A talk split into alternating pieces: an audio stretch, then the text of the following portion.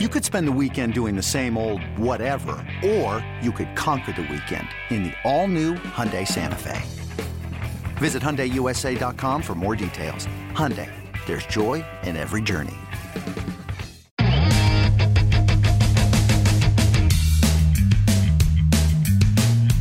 Welcome, everybody, to another edition of the MLB Pipeline Podcast. I'm Jason Ratliff here with Jim Callis and Jonathan Mayo.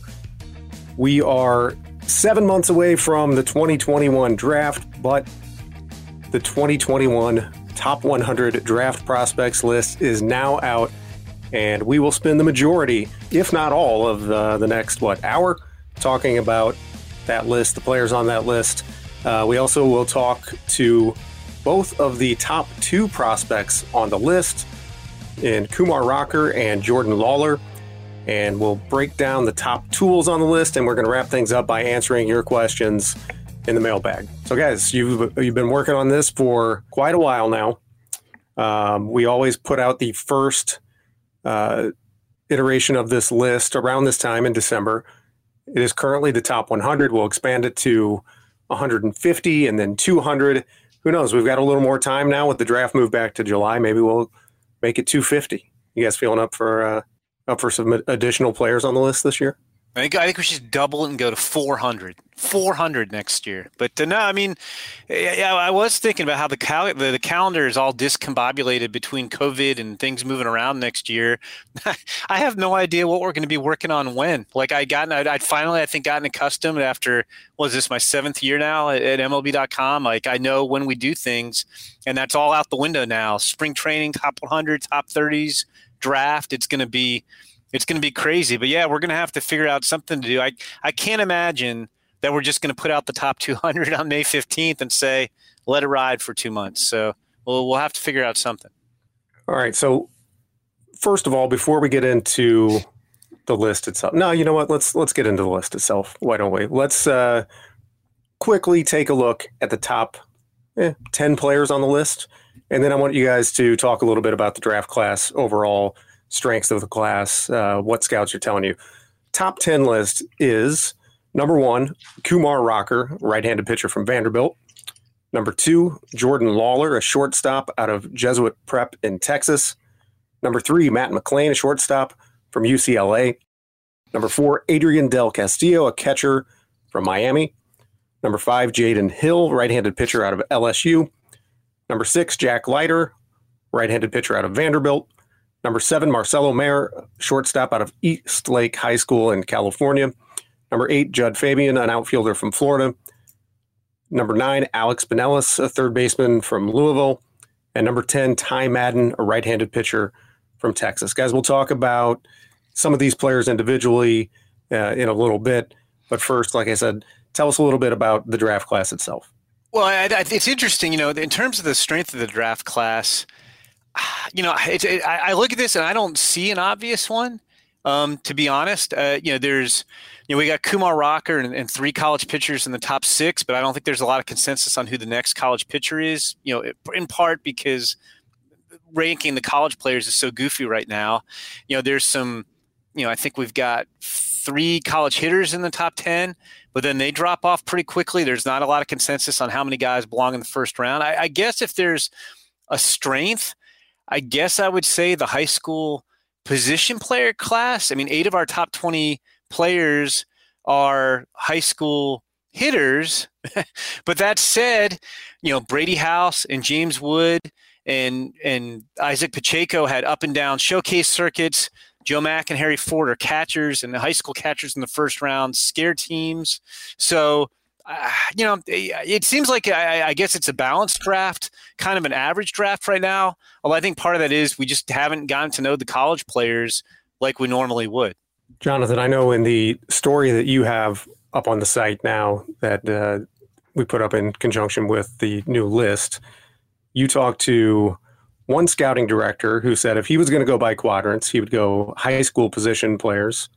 Uh, he said they're above average to good College arms, probably in the above average to good range.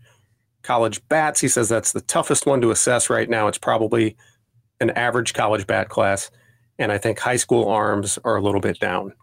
Yeah, it was very kind of him to break it down uh, like that uh, for us for, for that story. And I think you know, and and there is an admission, uh, uh you know, from talking to people that some of it is a familiarity bias because the high school players are the ones that have been seen the most. So, so maybe that means that the high school pitching class is in fact down, and there are not a lot of names at the at the very top. You know, even if we know when we rank some of the high school arms high that they tend not to go as high, but there aren't that many of them.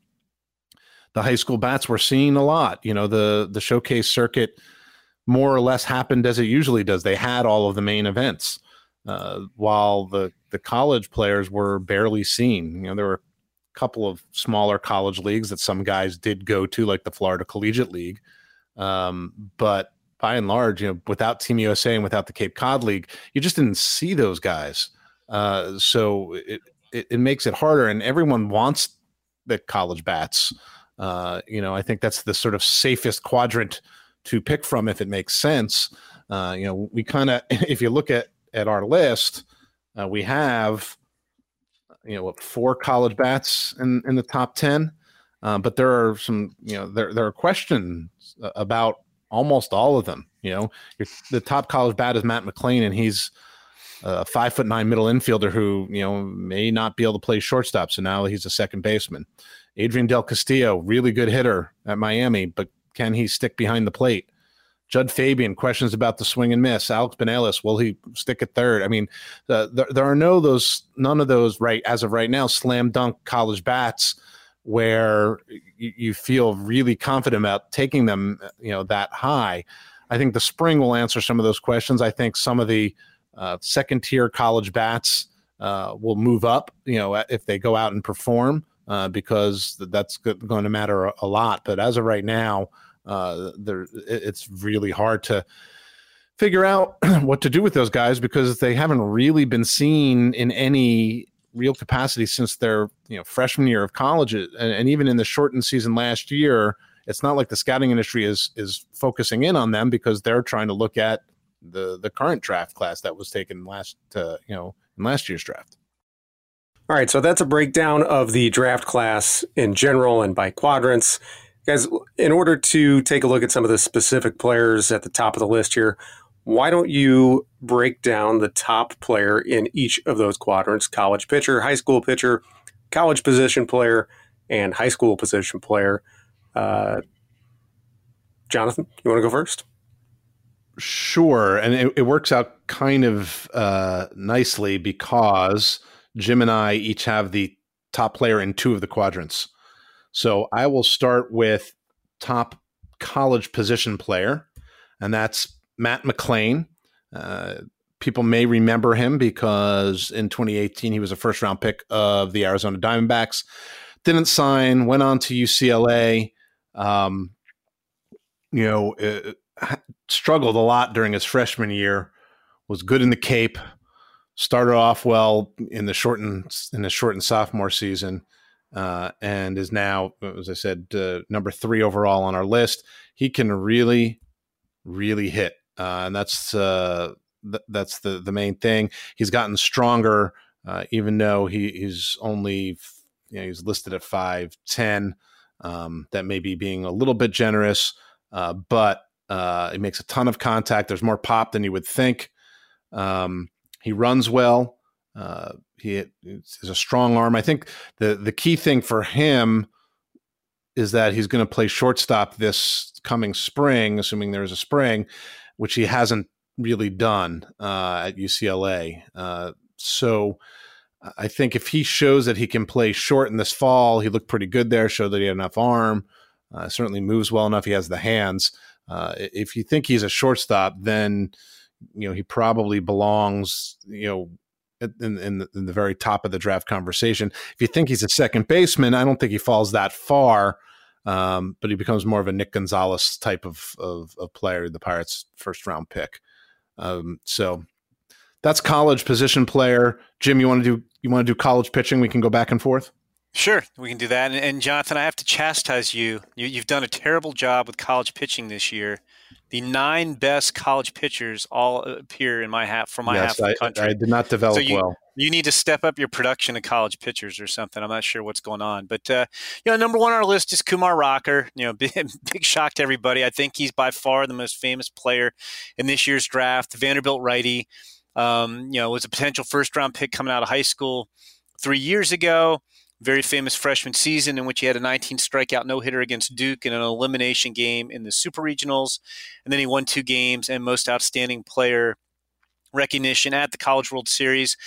And, you know, it, it's weird because every time we talk about him, I feel eh, like I have this compulsion to at least present both sides because I think in general, the casual fan thinks this is like Kumar is a slam dunk, can't miss, number one guy you know, like a Stephen Strasburg, you know, Carlos Rodon was had that kind of mention going into his draft year. Mark Prior did going into his draft year.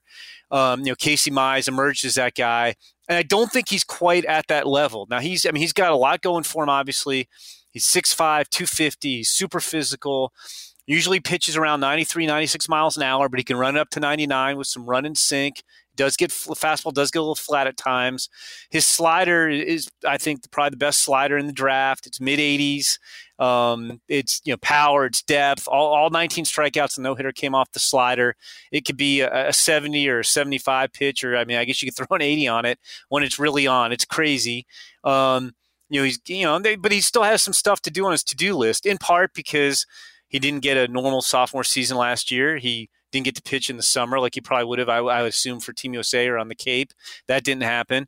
But you know, he still needs to improve his changeup. Um, you know, it's you know it, it, flashes some average potential, but he's got to use it more. It gets too firm. Um, he throws strikes, but the command could be better. Um, you know, he, he's going to have to show that on days where he doesn't have like his wipeout stuff, he could still go out and, and win. I mean, that, you know, improve by improving the command. So, I mean, I think you can look at this guy, at Kumar, and see a potential number one starter, but he's not one of these guys who I think is going to get drafted and he's going to be in the big leagues, you know, half a year later. Um, you know, he, he's still, as good as he is, he, he still needs some more polish. All right, so that's a look at the top college pitcher in this year's draft class. Jonathan, tell us about the top high school pitcher in this year's class. Yeah, it's it, it, as we sort of talked about. It seems that the high school pitching crop overall isn't great. Uh, I didn't make up for my lack of college pitching, but I do have the top two high school pitchers. I don't know if that you know helps offset things at all for you, Jim. But um, no, the, the no. Uh, in a word, no. Uh, the Andrew Painter is, is our top high school guy. We have him right at number eleven. Uh, you know, I, I, you know, like his combination of size, now stuff, projection, and feel for pitching. I, I, think it's a combination you don't see all that often. Uh, he was very good at you know the summer showcase things he went to. Uh, you know, right now he sort of sits 93 to 95. He'll touch 96. He's got a two and four seamer. Uh, he likes to you know, go up in the zone with the four seamer to miss bats. He has legitimately distinct breaking pitches, curve and, and slider. He even showed a plus changeup at times. He's six six, but he's really athletic, so he repeats his delivery, so he throws a ton of strikes. I think he's going to throw harder, uh, you know, as he physically matures and fills out that frame. You know, and I always find this interesting, and this, you know, the argument about high school pitching. If he were to go on to the University of Florida, you know, barring any injuries, in three years, I think we would be talking about him as the number one pick in the draft. Uh, so why not now? Uh, and you know, we'll see what happens. You know, when he comes out this spring. I I think he's going to end up being the you know. There's often at least one high school pitcher who sort of sneaks into that top ten. Uh, I, I, I think that he is going to be the guy. Uh, although you know you, you never know. A lot of people think he's somewhat similar to last year's top high school right-hander Mick Abel, just in terms of the size and the feel for pitching. Uh, but I, I, think people have seen more of Painter uh, than they had of of Abel, who came from the Pacific Northwest. So you know we'll see what happens in the spring, but there is a lot to, to like. Uh, and if I were a team picking, let's say in the six to ten range, I, I would be eyeing him very carefully. All right, and next up is our top high school hitter on the list. But Jim, don't say too much about him because we're about to listen to an interview that you did with him. that's right. That's right. Well, Jordan Lawlar, I won't. I won't give away all the secrets, but uh, you know, he, he's kind of an easy choice as the best high school player. Even though I, I really like Marcelo Mayer uh, a lot too from California, but you know, with with with Lawlar, you know, it, it's kind of the the inevitable comparison because he's a Dallas area high school shortstop. He's a potential five tool guy. So you get, you know, Bobby Witt Jr. mentions, which I don't think is quite fair um, I, I, think Witt's tools are a little bit louder, um, and he's just more advanced because he grew up around the game. You know, because his dad Bobby Witt, you know, played in the big leagues for 16 years. But Lawlar should go in the same area of the draft. Witt went number two uh, two years ago or I guess two drafts ago. Um, and you know, Lawlar's going to go around the same same place. I you know I think he's a candidate legitimately for the Pirates at number one. You know, I think the thing he does better than, than Witt did at the same stage is I think he's a, a more polished hitter. He's got a really nice right hand swing. He's got a, a patient approach. He you know just kind of focuses on going gap to gap. He'll inside out balls to right field, kind of kind of like Derek Jeter. Um, but he's six foot two. He's got projectable strength. He's got bad speed. There's going to be power. Um, he's got at least plus speed that he uses well on the bases and in the field. No doubt shortstop, very strong arm. You know, needs to get a little more consistent defensively. But I mean, he's you know, that's what I was saying before. You know, with Kumar Rocker, there's I think this national assumption by the casual fan that Kumar's the clear number one pick. And you know, as we did in our, our mock draft on the podcast with me and Jonathan, you could easily make a case for taking Jordan Lawlar number one because you just don't see a shortstop with these kind of tools come around too often. You're listening to the MLB Pipeline podcast. When we return, Jim Callis chats with Jordan Lawlar.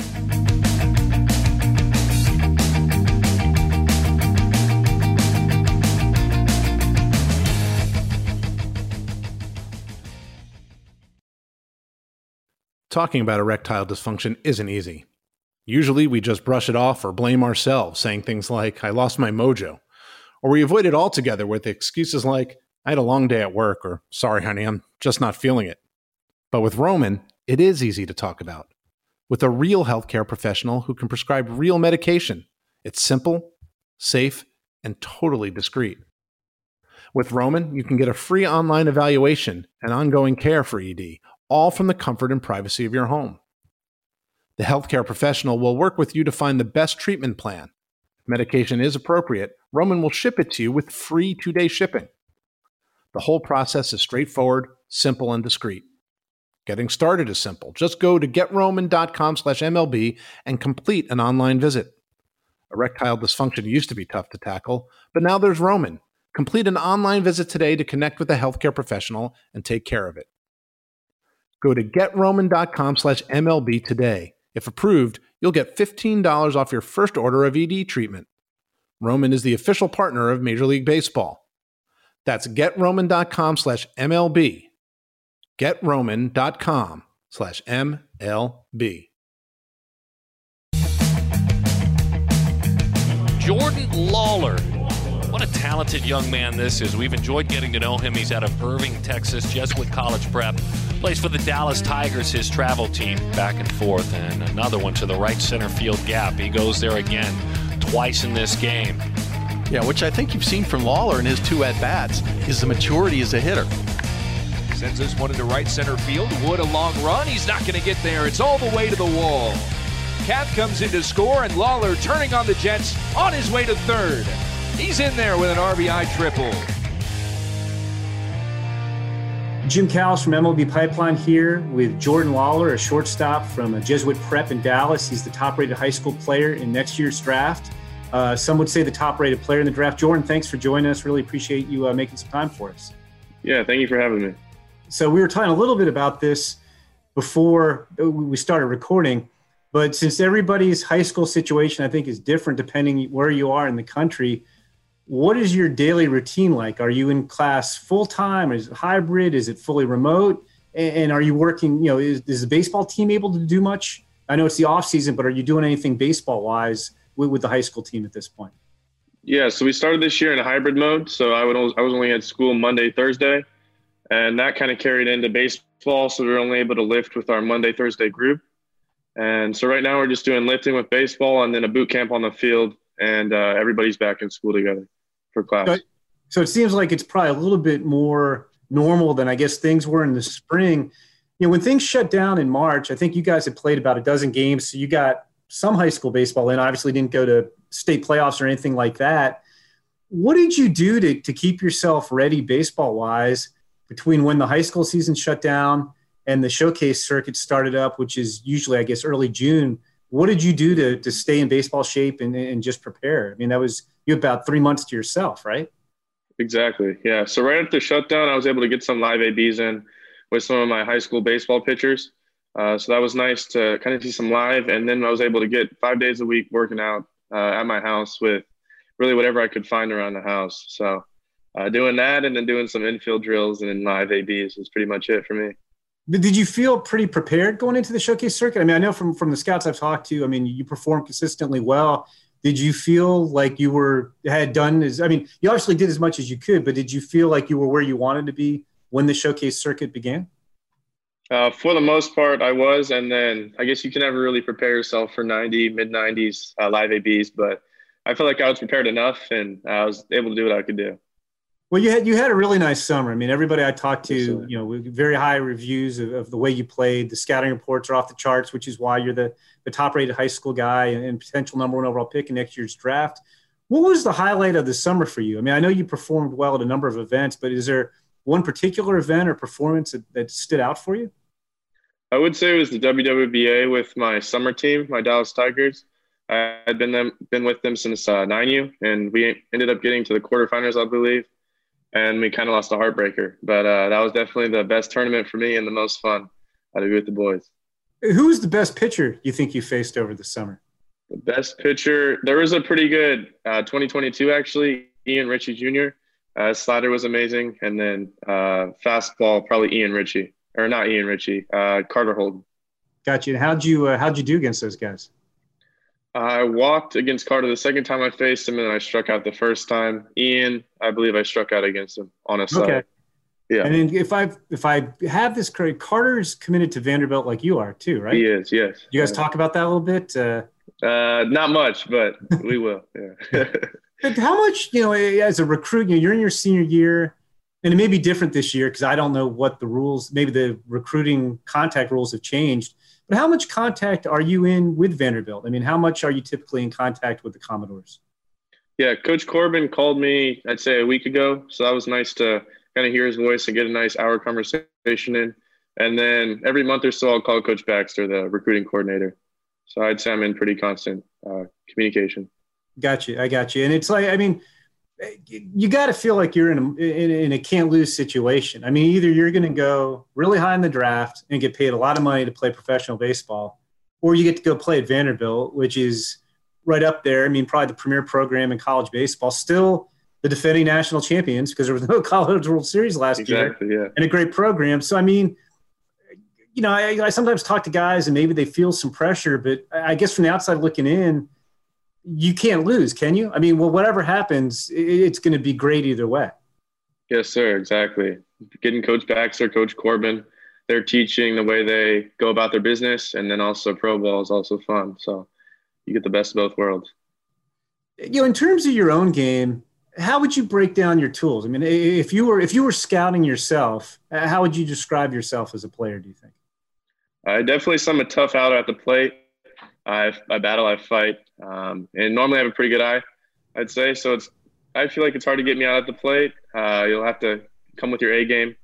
Uh, and defense wise, I feel like I'm not sure. I guess I feel like I can get to every ball, I can make every throw. So uh, I'd say it's hard to get the ball past me.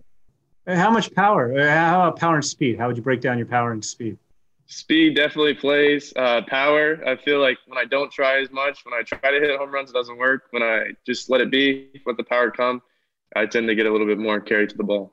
Yeah, I would say that that's pretty accurate from talking to scouts about you, you, Jordan. I know, I know, I put you on the spot there, but you know, on the 20 day yeah. scale, I think you know, kind of the consensus, and it varies. Is guys would say 60 hit, you know, chance, you know, which is you know pretty good hitter, 50s average for our listeners you know 50 to 55 power you you've gotten stronger i mean you're you, you still have you know you can still mature more physically you know, 60 to 70 speed, um, 55 to 60 arms, 60 defenders. So it's, it's, a, it's a pretty good package there. Yes, sir. When you look at your game, and I know when I ask guys this a lot, so I'm not going to let you take the easy answer. Everybody always says I need to get better in all phases of my game. That's, and that's obviously true. But if I were going to ask you, what is the one thing you think you need to work on the most, or is it the top of your to-do list? What is the part of the game you're trying to work on the most right now? Uh, obviously, I feel like for me, it'd be more of the smaller things. Uh, there's a couple defensive drills I'm working on for the backhand and then up the middle, moving better, um, kind of reacting to the balls off the bat. And then also at the plate would be mainly probably plate discipline and just picking your right pitch to hit at or to swing at. Yeah, and, and again, I mean, you know, I am sure you hear this too, but I mean, scouts give you good good marks in that. You know, like there's sometimes guys on the showcase circuit, there's a tendency to try to impress or do too much, and guys have, yeah. you know, you, you work counts, you'll use the opposite field. You know, I, I think you're doing well in all those things, which is uh, yes, sir.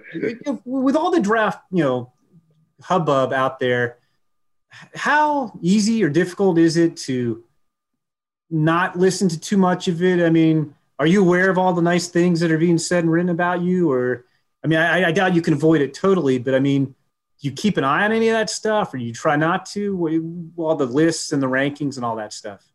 Yeah, I don't go searching out for it, but uh, it sometimes I'll go across it and I'll see it, and it's good to see sometimes. But I always try to keep just kind of a blinder up towards it, and uh, just I know what I need to work on. I don't want that to get in my head and uh, affect that, so I try to stay away from it if I can.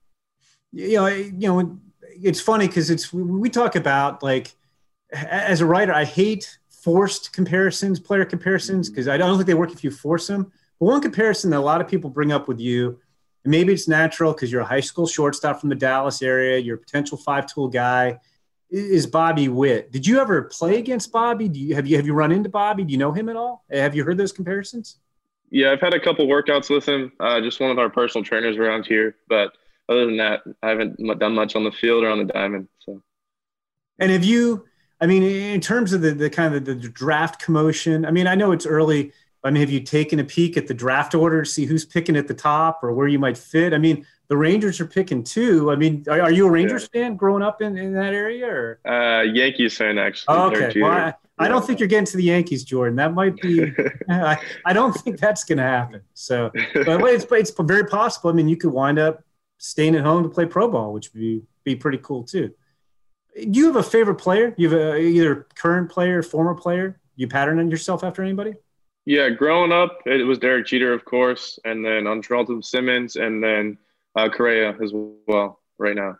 Yeah, those those are three pretty good ones. Hey, so yeah. when you said Yankees, I was going to wonder if it's Jeter because I think uh, when I when I talk to players who play shortstop and ask them that question, you get an awful lot of Derek Jeter, like for yeah. for for obvious reasons. Now I know, yes, uh-huh. um, you know, Jesuit Prep has, has a couple famous baseball alumni, Josh Bell of the, of the Pirates, who who picked number one. So theoretically, one day in the future, maybe they'd have two Jesuit Prep infielders down the road if that works out. You know, Braves prospect Kyle Muller, um, you know, left-handed pitchers probably going to be the big leagues pretty soon. Uh, I had not realized. I, I, did a little Wikipedia research. I did not realize Jordan Spieth went to Jesuit Prep. Have you uh, have you run into either of the baseball players at all, or, or even Jordan Spieth? Uh, yeah, I don't know. Have you have you run into any of those guys? I've had, shared a couple of phone calls with Josh Bell, and then I've seen Kyle in the weight room, and I've worked out with him a little bit. Yeah. And as you you probably know, Kyle, you know, even though he, he was drafted as a pitcher and is going to be a big leaguer as a pitcher, I think he actually finished second in the nation in home runs. Like he could hit when he was there yeah, too. He, he was a pretty yeah. good, uh, pretty good uh, two way player. So, yeah. so obviously, I mean, you're, it's the the fall where you know Christmas break's coming up soon. Well, what does the baseball schedule look like for you going forward? I mean, obviously, you know, you, you mentioned you're working out, you're, you're doing some some various things. When do you when does the baseball team actually get going in terms of practice? And I think Dallas, I mean, Texas teams generally play. You, you have like some pre-season like scrimmage type deals, right? Mm-hmm. Well, when yes. does all that stuff start to get going? The season officially starts for us the end of January, and then we'll start practicing officially then. Uh, before that, it'll just be more the, I guess, go down to the field for 30 minutes and get our work in individually. Uh, and then once the season starts, we'll have about two hour practices and we'll get into games. Uh, once district starts, it'll be Tuesday, Friday, other than that, it'll be Thursday, Friday, Saturday tournaments. And are you getting much live BP now? What are you What are you doing hitting wise these days? Yeah, right now uh, I'm planning on starting everything back up, uh, specifically hitting and throwing uh, mid mid December. Uh, so that's when I'll start getting into all that stuff. And you know, we're obviously doing this interview on on Zoom for the podcast. How many Zoom calls are you doing? Like that that's like a new thing and with the pandemic it's like become a new thing Yeah. scouting. Like but I mean uh, out out of 30 teams are you doing Zoom calls with a with the vast majority of them? What, what what's that schedule like? Yeah, it's pretty crazy. I have quite a few. I think I have seven lined up in the next ten days or so. So it's a pretty busy schedule. And when they do that, like, I mean, in a normal year, and this hasn't been a normal year, you would obviously, it would be home visits and they'd want to get to meet you and your family and, and sit down with you face to face. You know, when, when you do these Zoom calls, like, do they have the, your mom on there with you at all? Do they talk to her? Do you have, I mean, how many people on a, on the calls you've done do you get from a typical team? Yeah, some can range from one scout, the area scout, to up to six. I think I've had. So it really varies. And then my mom, depending on the teams, sometimes she'll be asked to come on and uh, she'll sit there with me and I'll ask her some questions as well. What's the, what, what's the, I don't know, strangest or most difficult question you've been asked by a team on Zoom? Um, honestly, that's pretty tough to say. Uh, Nobody's tried most to of them, dump you or put you on the spot? most of them are about myself, so I feel like it's not too hard. But I guess sometimes opening up about uh, one of the toughest times I've had would probably be that one of the most struggles of my life. Got you. I got you. So, Yeah. but, uh, well, it's uh, you know, it's it's been a strange year. You know, it's like in a normal year, we would have had a PDP league. I I, I feel like I would have seen you at that. I would have seen you at the Under Armour game, which is in Chicago. And instead, like we- I've only been able to watch video, but uh, we've heard a lot of good things. I, I you know, obviously there's there's time between now and the draft, but you know, it looks like you'll be very high pick and. And if for some reason that doesn't work out, you, you get to go to Vanderbilt, and you know that's you know top level college baseball, obviously. So congratulations on getting yourself, Jordan, to where you are now. And, and I'm looking forward to seeing what transpires, you know, as we approach the, the July draft. And hopefully when the pandemic's over, at some point I will get to see you play in person because I've heard so many good things about you. So keep Yeah. up the good work and, uh, and thanks for joining us. Yes, sir. I really appreciate you having me. Thank you. All right. Thanks very much to Jordan Lawlar for joining us here on the MLB Pipeline podcast. Uh, Jim, we'll, we'll, we'll come out of your interview with a little pop quiz. Uh oh. Uh huh. All right. So Lawlar. Bobby Witt Jr. Who is Bobby Witt Jr.? Uh, did I buzz Now, in too early? Surprisingly, Bobby Witt Jr. is is not one of the Okay. players. Um, Ten players in the past eight years since we've been handing out grades on our draft list have had sixty plus hit tool and a sixty plus run tool. Lawlar is one of them. How many of the others can you name? Jonathan, you can play along as well. Wow. I I'm like, going to go get a sandwich. I'm, I'm Um, drawing a blank here. Um, 60 hit and 60 run. Fast not- guys that can really hit. Uh, Austin Martin, maybe. But I can't- we might have gone 55 run on him. I can't remember. That's the thing. Like, I don't like was it's Brendan, not Torkelson Bren- or Andrew Vaughn. Brendan Rodgers wasn't uh wasn't a 60 run out of high school. Was Austin Martin? Did we get 60 run on It, Austin it Martin? does not have to be out of high school. By But, but, but, Uh, but, but you, you won't you won't answer my Austin Martin question. here. Not Austin Martin. Okay. Well, he was probably 55 run then. There was one player last year, Zach Veen. not Zach Veen. How about Dansby Swanson? Dansby Swanson is one. There were three players in that class, 2015, who fit. the Andrew. Benintendi? Benintendi was another. They were the number two and eight ranked players on that list. The other was ranked lower, 42. Big leaguer, Wow. 42. signed an extension before, I believe, before he played in the major leagues. Scott Kingery? There you go. Wow. Oof. So we, and we ranked him low too. Um, oh, Mickey Moniak's got to be one. No, he's not. We didn't give Mickey Moniak 60 run or fi- or 60 hit. Maybe it was 55 hit. Wow. I mean, I guess that turned out to be true, but like guys were there were guys throwing out sevens on him on on the bat. Um, uh, Man. um, This is this is quite the How about compelling. some, how about can you give us podcast some segment. years just so we're not hemming and hawing? Royce There are- Lewis? Did we go Royce Lewis? Did not go Royce Lewis. There, there are three this year. Lawlar, you know, Sal Frelick? Sal Frelick is one. Nice. I don't think I went 60 on Colton Cowser's run, did I? No, but you've, we've we've talked about the other one already. in Matt this McLain? Matt Yes. McLain. Yeah, Correct. Matt McLain. I sh- should have realized that. Re- remember the guy from last year's class who had a, a tool package? I, I mentioned a- few times when we talked about him. He had a tool package that we had really not seen before in terms of run, power, speed, fielding. Garrett Last Mitchell. year. Oh, Garrett Mitchell. The others, going back to 2014, Forrest Wall. Okay, 2000 yeah. 2018, Nick Madrigal. Okay. 2019, Corbin Carroll. Okay. All right. So, all of that to say, Jordan Lawlar has the hit run combination that we rarely see. He is also the only one of those players to have 55 plus power. So this is this is an impressive package of tools we're talking about. And he can play shortstop too. Right. Yeah, well, I mean that's why. I mean, this guy is a potential number one overall pick. You know, it's you know the, the thing people say about him too is like everybody loves the makeup. I, I think some of that probably came out in the interview. I mean, just it's and again, I mean, Jonathan, you and I talk about this all the time.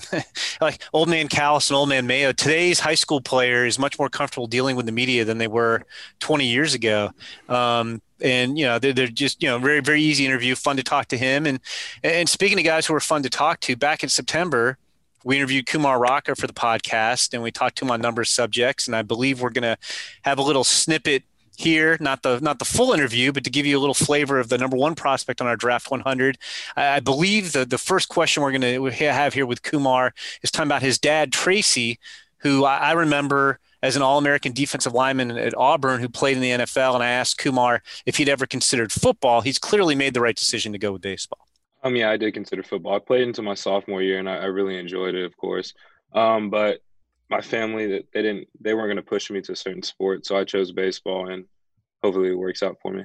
Well, it, it seems like it will, and you know, you you obviously went through the draft process once before. I mean, I, I think the way it played out, people knew you were going to go to Vanderbilt, so you didn't get drafted where your talent would have dictated. You were a potential first round pick out of high school. You know, how much, how easy or how difficult is it to kind of keep the draft stuff aside? I mean, I'm sure you've heard. I mean, probably since going back to well, I think even when you got to college, there were people projecting you might be the number one overall pick, and then you have the 19 strikeout no hitter in the College World Series, and and you know they continues to build. Is it easy to ignore that? Is it is it going to be easier to deal with that kind of discussion this time around after you know being a highly touted draft guy already once in your career before? Um, easy to ignore it. Um, I think the second time through it is because I think the draft process for me in high school started a little bit earlier. And I kind of got a grasp on it, say junior, senior year. I could have done a little bit things differently. And then coming to college, I feel like I get to redo it all with the knowledge that I do know from high school. And yeah, I think I think I kept it in my ear since I've been here for sure. How uh, how tough of a decision was it you know, to, to Vanderbilt over pro ball? Now, obviously, with the way the draft played out, you made a decision you know, signability wasn't going to line up because I think you went in the 30th round. So obviously you weren't going to sign in the 30th round. But how tough, you know, uh, of a decision was it? Because I mean, obviously you could have been paid a lot of money to play pro ball, but at the same time, you got you get to go to what is you know probably the premier program in college baseball. And I mean, you're part of it now, so you know this. But I mean, anybody who's ever played for Vanderbilt has so much pride in the program. When you guys go to the College World Series, you know, big leaguers fly in if it's an off day to, to take it in. I mean you know, what was that decision making process like for you? Um, I think the biggest thing was being around that group of friends that did go out of high school and seeing them, but having opportunity to come make like an, another a new team, and I, I enjoy the team environment, etc. And it really wasn't a hard decision for me, honestly. But I do take pride in Vanderbilt as of now. It's just being my third year. How much have you interacted with, with, former Vanderbilt players and guys who've gone to big leagues? Like I, my understanding is there's there's like they a lot of guys have lockers there, right? Like the David Prices of the world, yeah. and, and, it seems like they they a lot of guys live around Nashville or, or, at least visit Nashville. Have you been able to pick the brains of guys, you know, like a David Price or or other Vanderbilt pitchers who've come back? Right, and those guys they're around a lot, and they don't act any certain type of way. They just act like normal people, and they just enjoy being around us. Uh, people like Sonny Gray, Walker Buehler, yeah, they're always around to talk, and um, yeah, it's always nice. How much better do you think you've gotten as a pitcher in your two years at Vanderbilt, from where you were coming out of high school to where you are now? Uh, I can't really put like a number on or anything like that, but I think I've from natural improvement to just my mental side of the game, I think I've improved incredibly. Have you ever had better stuff than the day you had the 19 strikeout no hitter? I mean, did you know early on that like, like this, you know, I'm feeling pretty good? I mean, maybe not 19, I'm going to throw a 19 strikeout no hitter, but did you realize that, you know, something good was about to happen when you were warming up or early in that game? Uh, I think the environment and the team that we were playing and my teammates around me allowed me to throw the 19 uh, no hitter.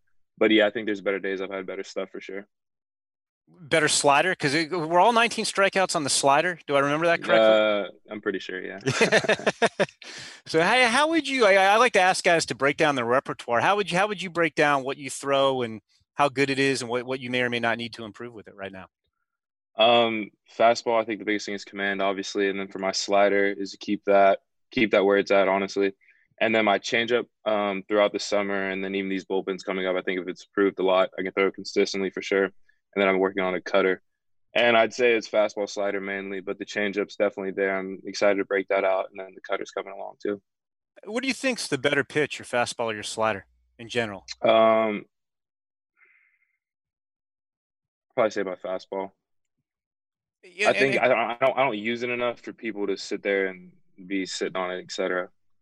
Right, and I was going to yeah. say, you know, for the changeup, you know, it's interesting because I mean, you, you, I hear this all the time when I talk to people. You know, I, am sure in high school you probably didn't need much of a changeup. You're almost doing guys a favor if you're throwing a changeup instead of a 95 mile an hour yeah. fastball or whatever. High school guys like, thank you, I might be able to foul this one off.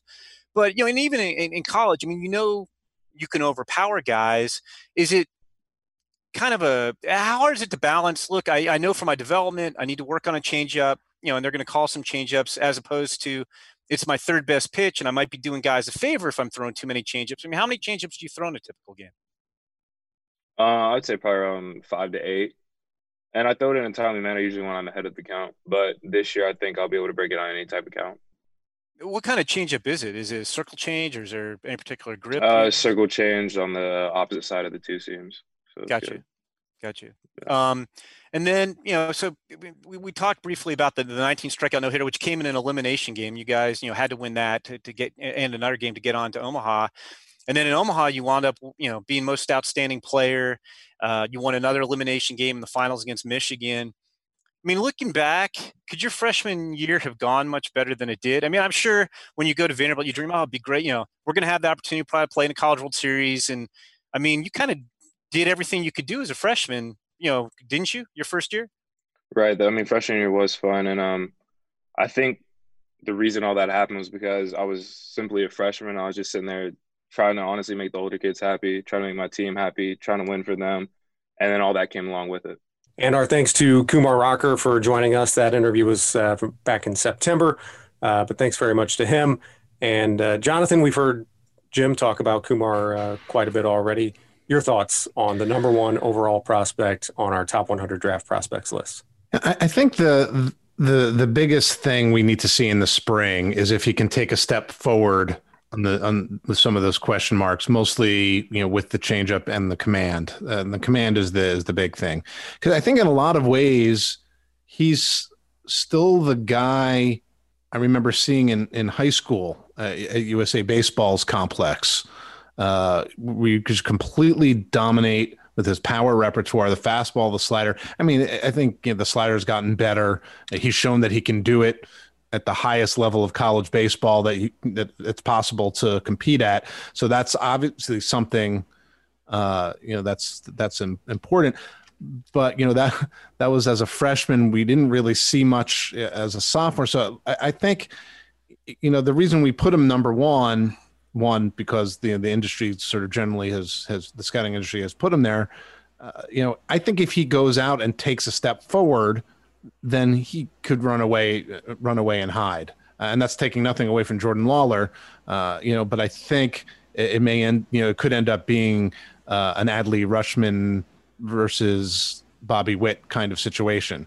Um, you know, where it's clear that Rutschman's going to be the number one guy, even though no one would you know fault the Orioles had they decided to take Bobby Witt. It just you know based on where things are. So I'm curious to see if he has that step forward in him, and then that will make him much more of a clear cut uh, top guy. But especially being here in Pittsburgh, I do feel like I'm constantly saying, you know, don't don't make him the, the, the slam dunk you're trying to make him, and I feel badly because he's immensely talented. It just it's not as clear cut as people want to make it out to seem.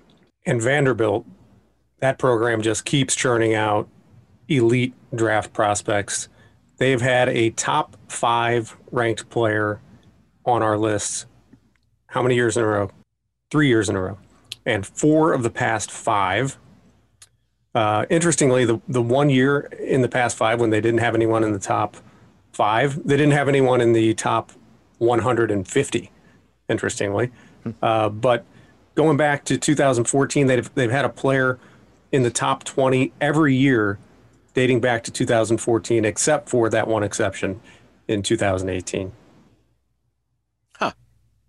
Well, I mean, they keep it rolling. I mean, they, you know, they got Jack. If I mean, Jack Leiter is number six on the list, um, so he didn't miss. They didn't miss having two top five guys this year by too much, and and it might be two top five, you know, by springtime.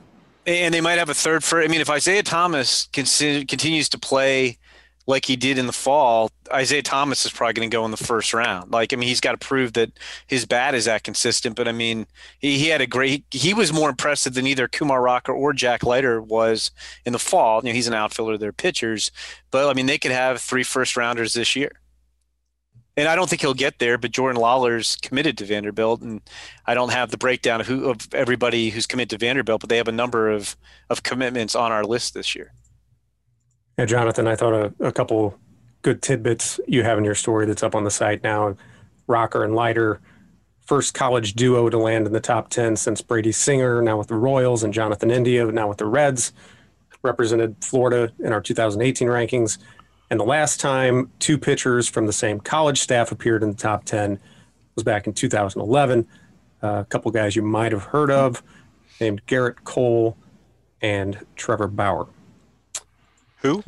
Yeah, and I remember that being like, you know, people uh, were very excited about that. And Gerrit Cole was the the slam dunk number one pick, and and you know Bauer went not far after after him, and you know, they were the Friday Saturday tandem for that very very good Bruins team. The uh, Vanderbilt program, not the best represented program on our list this year. Uh, that distinction has an interesting uh, twist to it this year. You're listening to the MLB Pipeline podcast. When we come back, we're going to look at the schools that are best represented on the list, and we'll also break down the best tools on the list.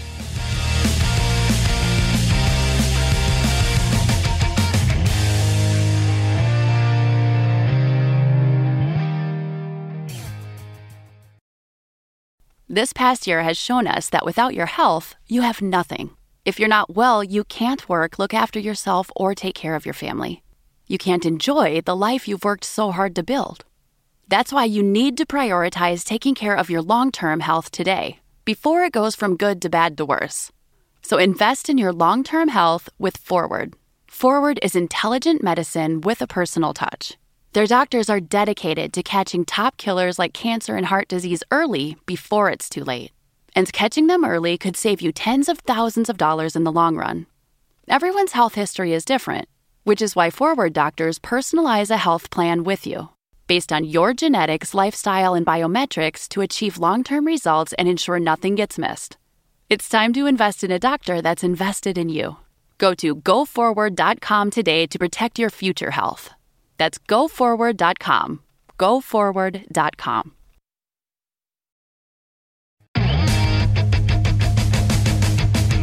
You're listening to the MLB Pipeline Podcast. I'm Jason Ratliff here with Jim Callis and Jonathan Mayo. Jim and Jonathan have been very busy putting together the top 100 draft prospects list over the past several weeks, months, I dare say. Uh, that list is now up on MLB.com and MLB.com slash pipeline. Go check it out. Um, guys, let's talk about the schools that are best represented on this list. Do you know which one? First of all, do you know which schools are best represented on the list? I think so because we talked about it a week ago. So I will say yes, I believe we do know.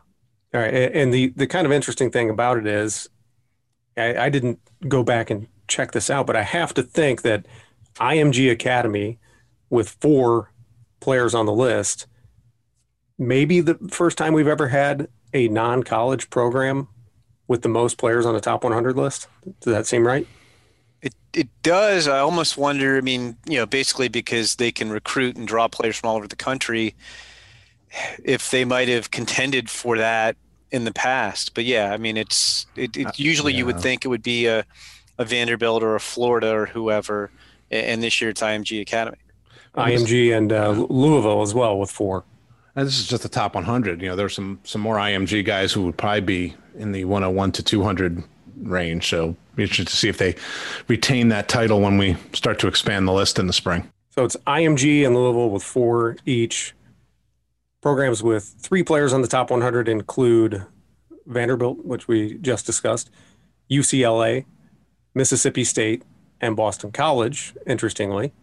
And then there are one, two, three, four, five teams with two players each.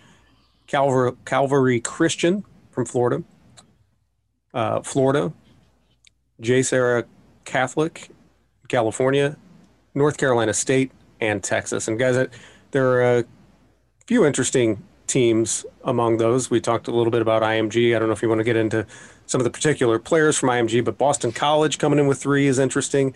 And Jonathan, I know there's also a high school player from Massachusetts as well, as well giving Massachusetts four players on this list. Yeah, and we, you know, you and I talked about this, uh, you know, a little while ago. I, I, I don't think I even have to do research. I'm fairly certain we've never had four players from Massachusetts on the top 100. I'm not sure we've ever had four players from New England on on the top 100. Uh, you know, I'm thinking maybe you know when what George Springer and Matt Barnes were at UConn, if there was one or two others, but I, you know, it's highly unlikely. So it, starts with the you know the the trio of players at uh, at Boston College. Uh, we mentioned Sal Frelick, uh, the outfielder, uh, Cody Morissette uh, is a, an infielder. Uh, you like him even more if you think he can play shortstop, though he moves around a lot, so that might help his his value as well. And then Mason Pelio is their is their top pitcher with a lot of arm strength. So they have three guys right there. And then the high schooler is is Josh Baez, uh, who we wrote a, quite a bit about on the on the summer showcase circuit. There there may not be another player in the entire draft class with more raw power. Uh, you know, it's just a question of whether or not he can tame down his swing uh, enough to get to that power. I think he he's going to be able to. He's pretty athletic. Plays center field now. Probably is an outfield corner. He's got a absolute hose of an arm too. It's 93 off the mound, uh, so he could fit that sort of power hitting athletic right fielder type of profile really, really well. Um, yeah, so uh, the the fact that he's in New England, you know, normally scouts it will take longer to to go up and see him.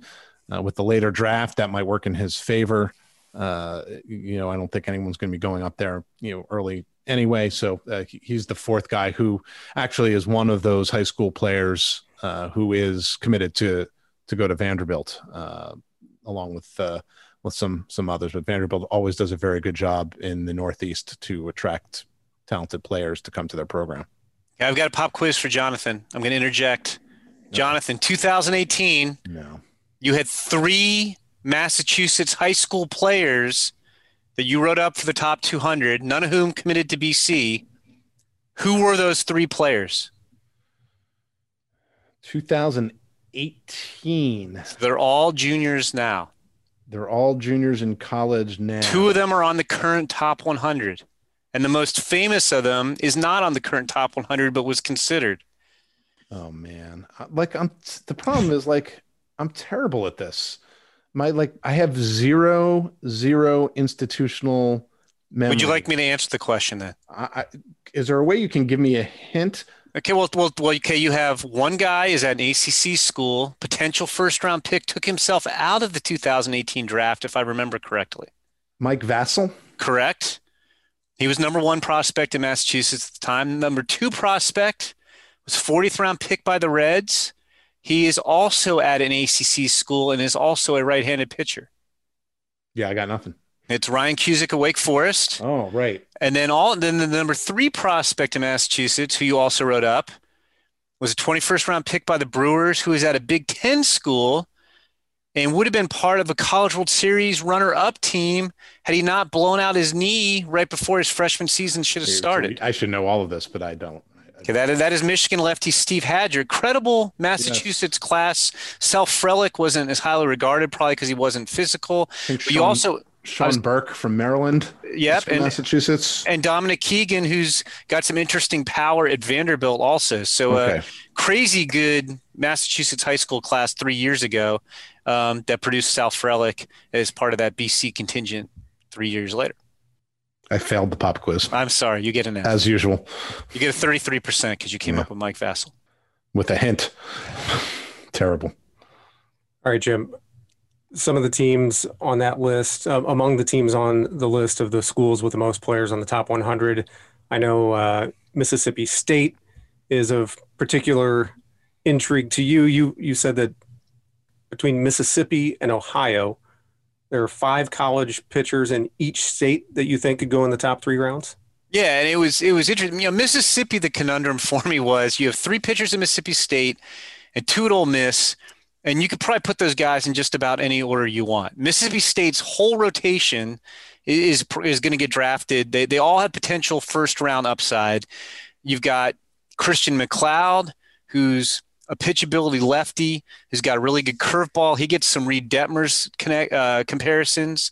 Uh, you've got Will Bednar, who has uh, you know he's got better stuff than MacLeod, maybe not as much pitchability. He's a younger brother of Padres reliever David Bednar, a, a Pittsburgh area guy for you, Jonathan. Thank you. And he's a draft eligible well, I don't know if he's technically a sophomore. I don't know what we're calling these guys. He's in his second year of college and he's draft eligible since everybody got an extra year of eligibility uh, of NCAA eligibility, but he'll be 21, so he'll be eligible for this year's draft.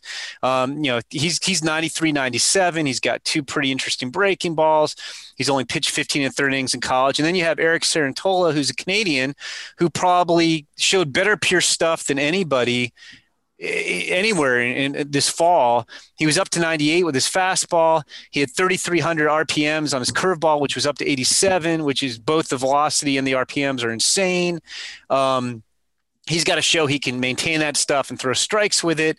It's kind of a Dakota Hudson path where Dakota Hudson didn't pitch well, pitch much for two years, and then he rocketed into the first round. Cerantola could do that, and then at Ole Miss, you have you have Gunnar Hoglund, who you know could go higher than any of those guys theoretically. Some guys tell you he's better than all of them. Some guys will tell you he's the fourth best pitcher. He was a supplemental first round pick out of high school by the Pirates, who's probably going to go in the same same area of the draft. His stuff ticked up this fall, and then you've got Doug Nikhazy, who's a who's a pitchability lefty who, who's probably more of a third round pick. He didn't make the top 100, but he had some support. So it, it, it was hard sorting those guys out. And, you know, like it's kind of expected. And you look, I mean, telling you guys, hey, the SEC teams have good pitching prospects. I mean, okay, what else is new? But Ohio is crazy deep with pitching this year, too. You've got Sam Bachman at, at Miami of Ohio, who had just ridiculous stuff this summer in a, in a, Grand Park summer league, and then this fall he was up to 100 miles an hour with a fastball, a mid 80s slider that was a plus pitch. Um, he's got a deceptive changeup that's a solid third offering. So I mean, he could sneak into the first round. So he's one. You've got one of my favorite guys in the draft. Joe Rock also won the best name. You got to love a pitcher named Joe Rock. He can throw the rock, but uh, he didn't even pitch last year because he was academically ineligible. He pitched in a, I think he's another Pittsburgh area guy for you, Jonathan. He pitched in a in a Pittsburgh area summer league. And then this fall, guys were comparing the body to Mark Mulder. He was 93, 96. He had a, a hard slurve with curveball depth, showed feel for a changeup, threw a lot more strikes. So he was super interesting. Then you've got Seth Lonsway from Ohio State, who's part of last year's draft, led the NCAA Division One with 21 strikeouts per nine innings last year. He's got one of the very best curveballs in the draft. He's back. Kent State's got a right-hander named Luke Albright, who you know Kent State, a very underrated pitching factory that keeps producing top five picks in big leaguers, and he's kind of your your your solid pitchability righty, you know, average to solid stuff across the board. Some guys like him, and then the fifth guy, another Ohio State guy, as a kid named TJ Brock, who didn't pitch a lot previously. And I think he was not in fall practice because of COVID protocols, but he worked out at a local high school and he was hitting 99 miles an hour out of nowhere. So um, Ohio could have, if TJ Brock keeps that stuff up, you've got five pitchers in Ohio who could go in the top two or three rounds, which is highly unusual. Okay.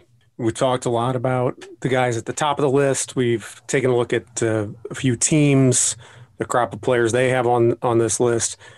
Jim and Jonathan, why don't you tell us a little bit about your favorite guys that you think will go outside of the first round, maybe a, a player or two each?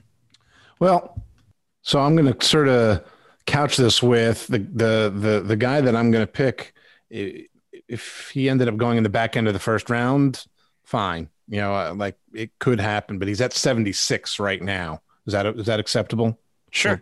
Will, will the judges accept that? Um, so I'm gonna I'm gonna go with uh, Thatcher Hurd.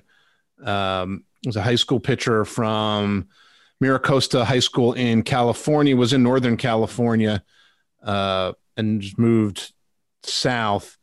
Uh, really interesting because he is pure athleticism and projection. He's 6'4", 200 pounds and change uh, was a was a catcher. In fact, had committed to Santa Barbara as a catcher. Just started pitching uh, and decommitted, and is now committed to UCLA as a as a pitcher only. The thing that's amazing is that despite his lack of experience, uh, he's got a really really good feel for for pitching. Uh, you know, the fastball's at now up to 93, but there's going to be a lot more. He commands the fastball well. Uh, his breaking stuff has already gotten a lot better now that he's focusing on it. He's got a really good feel uh, to to spin. Um, he's shown a you know good feel for his changeup as well. Uh, you know the the lack of rawness with the fresh arm and the projectable frame uh, make him really really exciting. So he's the kind of guy I've had circled, and a lot of uh, a lot of teams uh, have circled that he is going to move up this board in a hurry if he comes out in the spring and has taken a step forward physically. Uh, he's throwing a bit harder and has that same feel for for pitching for a guy who you know has not pitched all that much. So he's he, he's the guy with the the circle and the up arrow next to his name uh, among my guys. Yeah, I might have gone with Joe Rock, but since I just talked about him, I'm gonna I'm gonna go with with Cameron Cauley, who's number 93 on our list. He's a shortstop from uh, Barbers Hill High School in Texas, and I, I don't necessarily think he's going to jump all the way into the first round like like Thatcher Hurd might, but um, just really like this guy. You know, I I like not that this is like a big pronouncement, but like guys you can hit tend to go places, and this guy can really hit. He's he's listed at five foot eleven. He might be closer to five foot nine but you know, just talking to scouts, he, he plays with a lot of swagger. I'm, I'm not saying he's going to be this guy, but like the, the swagger, it's like Dustin Pedroia swagger. Um, and you know, this guy's hit all over the showcase circuit. He's great at bats, controls the strike zone, uses his entire field, swings hard. He's got bat speed, some deceptive strength. So he, he's not going to be just a little slappy guy. Like I, I think this could be, you know, 15 plus homers out of him. Can really, really run. Very aggressive on the bases you know, good instincts and actions at shortstop. You wish the arm was maybe a little bit stronger, but I think he can stay at short. If he can't, he can play second or center field. He, he profiled there very easily. And I just really think this kid's going to hit. And, and, I think there's some surprising pop in there. He's going to be an on base machine. I think he's going to be a really good player. He's committed to Texas Tech. If he doesn't sign, if signability becomes an issue where he doesn't go high enough, I could easily see this guy making an impact as a freshman at Texas Tech in 2022. Feels weird talking about the 2022 college season already, but really do like Cameron Cauley. All right, let's break down the list a little bit further. Uh, quickly, a breakdown by position and uh, college versus high school. There are 46 college players on the list, 54 high school players. There are, as usual, more right handed pitchers on the list than any other position. There are 33, 13 left handed pitchers. There are 24 outfielders, 12 shortstops, 10 catchers, seven third basemen, and one second baseman. Now let's uh, let's break the list down by the top tools. Um, we can we can take a look at each tool: hit, power, run, arm, and field for the hitters, and the pitches uh, for the pitchers: fastball, curveball, slider, changeup, control.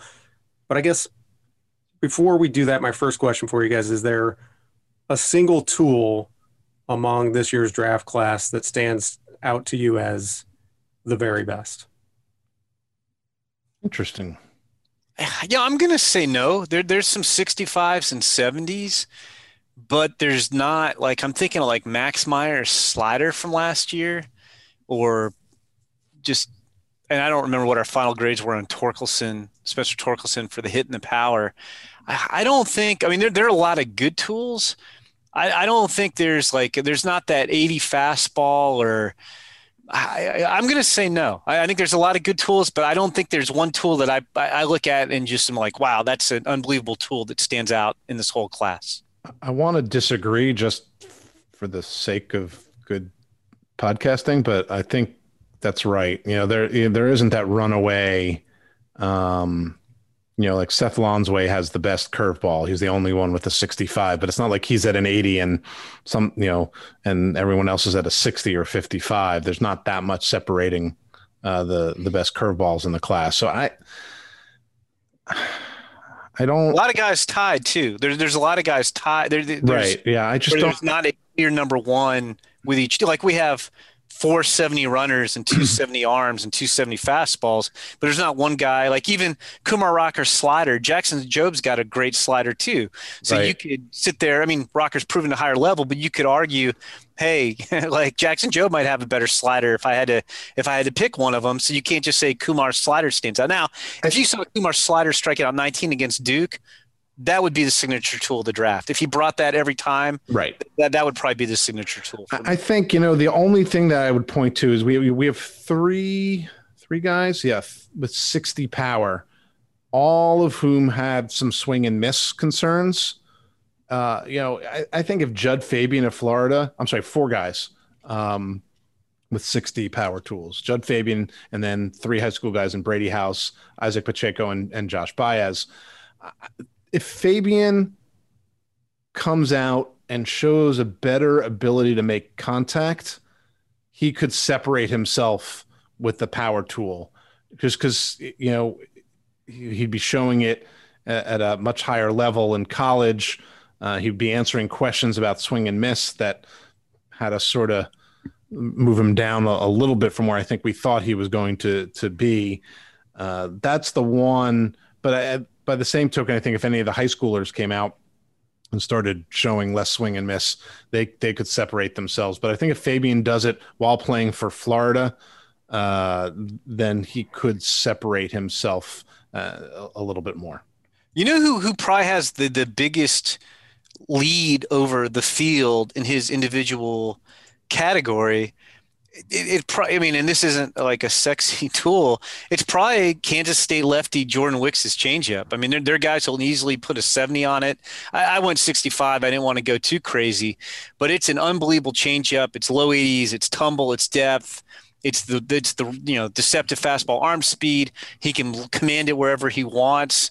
So like I, I think his changeup may outdistance the pack more than anybody else's tool does right now on the top 100. But I can't say that when I think about like what's the dominant tool I think of in a draft that I think of somebody's changeup. But but Wicks is really interesting, and it's not a great year for lefties. And, and to me, he's pretty clearly the best lefty out there as of right now.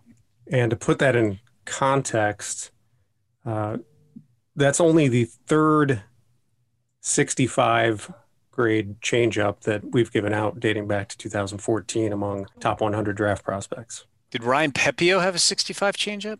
Or did we only go 60? You can't tell us who had the 65 but, changeups? Well, I can, but you're going to have to you're going to have to give give me a minute.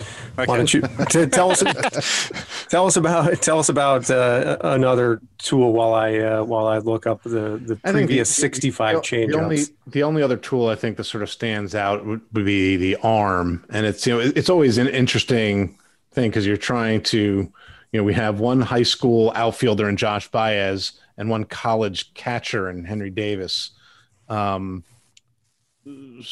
like I don't, you know, it, it's different kinds of arms, but both got 70s. Um, you know, I, I, I guess you could argue, you know, that uh, a, a, catcher with a 70 arm has a lot more value than an outfielder with a 70 arm, uh, just because of what that can mean in terms of, you know, controlling a running game and, and things of that nature. Uh, but, and I, and I can't say that I looked to see if we had, I don't know if we had any 65 arms, like where there are others close. Well, it, you know, it looks like Jonathan. I'll give you. You may know this because we've just talked about. It. And there's only, I think, two players, both of them position players, who at least tied for the top tool in, in any category. So there's there's two position players who are at least tied for the highest tool grade in two separate categories. Do you know? Do you know who they are? Well, you have Baez for arm and power. Right. And then I want to say home state. Think to think think home state for you. Home, oh oh, so it's so Lon, well no Lonnie White. It was Lonnie White run and field. Go go no go higher on the list. You, you got the right categories, run and field, but it's not Lonnie White. You well, it is. It is. By the way, Lonnie White and Benny Montgomery are both 70s and 60s run and field and both Pennsylvania. Well, there you go. Well, I, I so I my my quiz, the teacher now. Yes. With a poor You're question. Learning from your students. You you you, you get 150 on that. Uh, Makes on up that for my. Quiz. I needed the extra credit after the last one. So so now with 150 and a 33, you've actually I think pulled your grade up to uh, an A. Doesn't that average out to like a 91.5? Don't ask me to do math on top of remembering things. Come on. So there you go. So you, you, with, with that performance there, you now have an A minus in your pop quizzes today. Going back to your question on uh, previous 65 grade changeups, the two others belong to Ben Hernandez last year. Oh yes, so I struck out three guys in the Under Armour game with changeups. There you go. And 2018 left-hander out of Texas Tech. Oh, he got it was got hurt, right? Is it the guy I'm thinking of who got hurt? It's um I can't think of his name. He, it's uh, God. I'm always the Cardinals drafted him, right? Didn't the Cardinals draft him? I'm he was the 69th ranked player on the list. I think he was injured though. I don't think he pitched much. Um, and I, the name's escaping me, but I, I'm I want to say the Cardinals drafted him. Steven Gingery. That's exactly who. I knew there was a Y in his name. I kept thinking Kingery, and I knew that wasn't right. But didn't the Cardinals draft him? I don't know. Cardinals drafted him fourth round. There you go. So so you do, you do get. For a second, I was being relieved that you couldn't remember a guy, and then you remembered the guy. I, and I remembered he was hurt. I just couldn't think. I, I knew I had Kingery on my brain. Can't and remember it, his last name. He, he he knows what his favorite pre-start meal is, but yes, uh, chicken Alfredo. Mm-hmm. So, as far as the uh, the top run grades, you guys just talked about a couple of burners and Benny Montgomery and Lonnie White, but looks like this year is the first time since 2016 that we don't have a runner graded at 75 or 80. So it sounds like there's there's just not that uh, that absolute game changing 80 grade speed for anybody this year.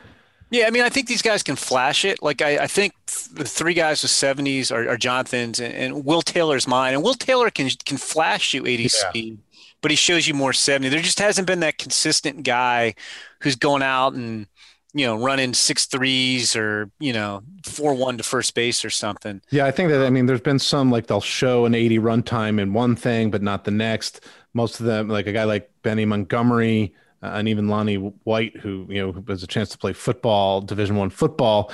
Uh, you know, it, it's more of that gliding and not the explosive speed. So it's not the combination. Michael Robertson is my third guy, and I did have an area scout kind of compare him to Enrique Bradfield, who was an 80 runner uh, but just not consistently the 80 runner that that Bradfield showed. Uh, you know, leading. Uh, you know, leading up to last year's draft, and uh, I, I, keep saying last year's. Technically, this year's the most recently completed draft. But um, yeah, so that none of them, you know, the, of those three that I gave seventies to were consistent eighties uh, to to hang hang anything higher than a seventy all right, Jonathan's story on uh, breaking down the top 100 draft prospects list is currently up on MLB.com. You can find it there. It breaks down all of the top tools on the list. We're going to wrap up this week's MLB Pipeline podcast by answering a couple questions, a couple of draft related questions, of course. The first is a pretty simple question from at LPNYC84. He tweeted this What's your take on outfielder James Wood? He's very tall. That's my take. Um, you know, he is fascinating uh, because he was a guy at the start of the summer we hadn't heard much about, and he kind of broke out of the gate and the showcase circuits as one of the, if not the best performer at a couple of different events. Uh, for a guy who was thought to be kind of raw, uh, especially at the plate. He was making a ton of hard contact. There's ridiculous raw power. Uh, there's going to be more power to come. He was running well. He was, you know, playing good center field defense. And then by the second half of the showcase circuit, he sort of tailed off. The swing and miss started to to show up. Uh, I don't know if he was trying to do too much or was trying to show off the power too much, but you know, depending on when you saw him, you got much different reports on him.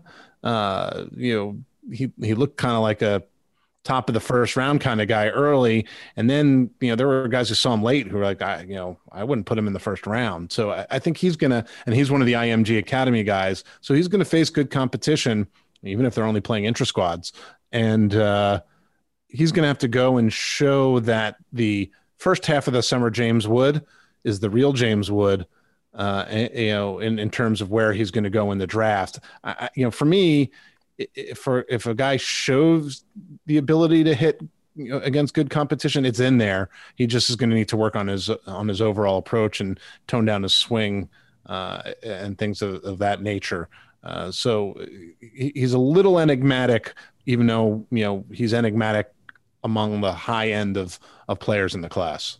Yeah, I mean that was that was well said, Jonathan. I mean, I, I got to say, I mean, you talked to more people about him. You know, I talked to, to, to a bunch of people about him at the area code games, and then again when we were trying to pop, you know finish it, figure out you know who went where on the list, you know, for feedback, and you know eh, he's he's a first rounder if he hits, and he might be a third rounder or you know wind up going to Mississippi State if he doesn't. Um, you know, a lot to like there. You know, big league body, a lot of tools but he's got to show it with the bat. Jonathan, you said he's tall. Jim, you said big league body. Did we did we say just how tall he is?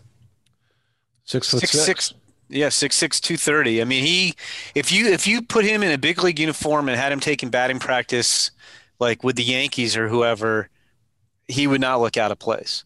All right. Question number two comes from Jay Markle at the Better Markle. Are we sure he's the better Markle?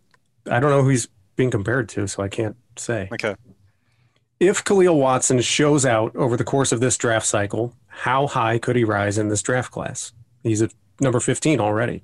Yeah, we were, you know, on both these guys, Jonathan, with Wood and Watson, I think we were not necessarily aggressive. I think we have have them pretty close to their peak. Like they both could go in the top ten, but we we we did not uh, hedge on either of those guys very much. And Khalil Watson has got a lot of tools. You know, he's he's 5'9", 178, but he's got, you know, you know, a plus bat speed, takes a huge cut.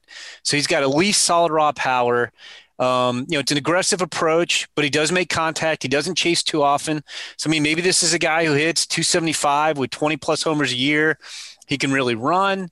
He can play shortstop. I don't think there's any questions about him you know, moving off the position. I mean, he, he has the athleticism and the arm to play all over the place. Um, so if he comes out and, and, plays well, like he could go even a little bit higher than 15. He, he could go in the top 10. I mean, he's he's a, he's a tooled up shortstop who can hit, which is a pretty nice profile. I mean, if you if you compare him to Jordan Lawlar I think you feel a little bit better about Jordan Lawlar's bat because it's it's a more controlled approach. Um, and I think Jordan Lawlar is a little bit better shortstop but you know the tools aren't aren't too different than, than Jordan Lawlar's. Yeah, and if you have Marcelo Mayer as the second shortstop, I, I, think Watson could sort of move up into that conversation among them, even if you still would take Lawlar and Mayer ahead of him. Uh, you know, you could see three high school shortstops going in the top ten. I think if uh, uh, if it you know if, if, it clicks for him in, in the spring, and it, I'm guessing that uh, the Twitter handle was a swipe at the Duchess of Sussex, Meghan Markle. Wow. I, I can't look at you. Look at you, like bringing the Royals into the conversation. I, uh, well, I, I, well, I can't think of another Markle. What are who are your top three? Unless he means then? Fred. Fred does Fred Merkle count? I, I don't think That's it's that one. Yeah, yeah, yeah. So uh, if he's the better Markle, uh, I don't, I don't, I don't have top three. I there, I know of one other Markle. I think I'm going to send an inbox question to you for this week, asking you to rank the top five well, and I Markles. think, and you know what? For if since we're sort of sort of talking draft speak, I think Jay Markle's got to come out in the spring and show that he's better than Meghan Markle. I don't, I don't buy it yet. Well, since you're finished with the top 100 draft prospects list, now you can start working on the top five Markles list. I'll get right on that. That's going to do it for this week's edition of the MLB Pipeline Podcast. Thanks, everybody, for listening. Look for the Pipeline Podcast every week on MLB.com, iTunes, or wherever you get your podcasts.